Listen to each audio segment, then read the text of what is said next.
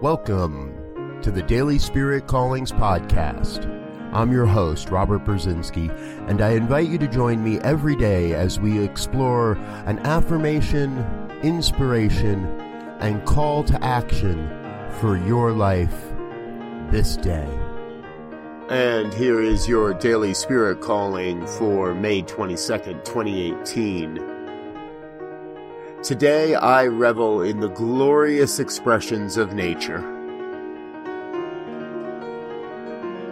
God's nature is to express itself, and nowhere does God do that better than through the natural world.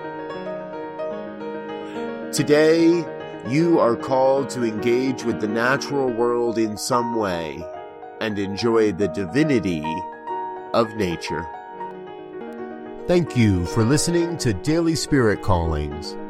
If you found value in this program, please share it with your friends.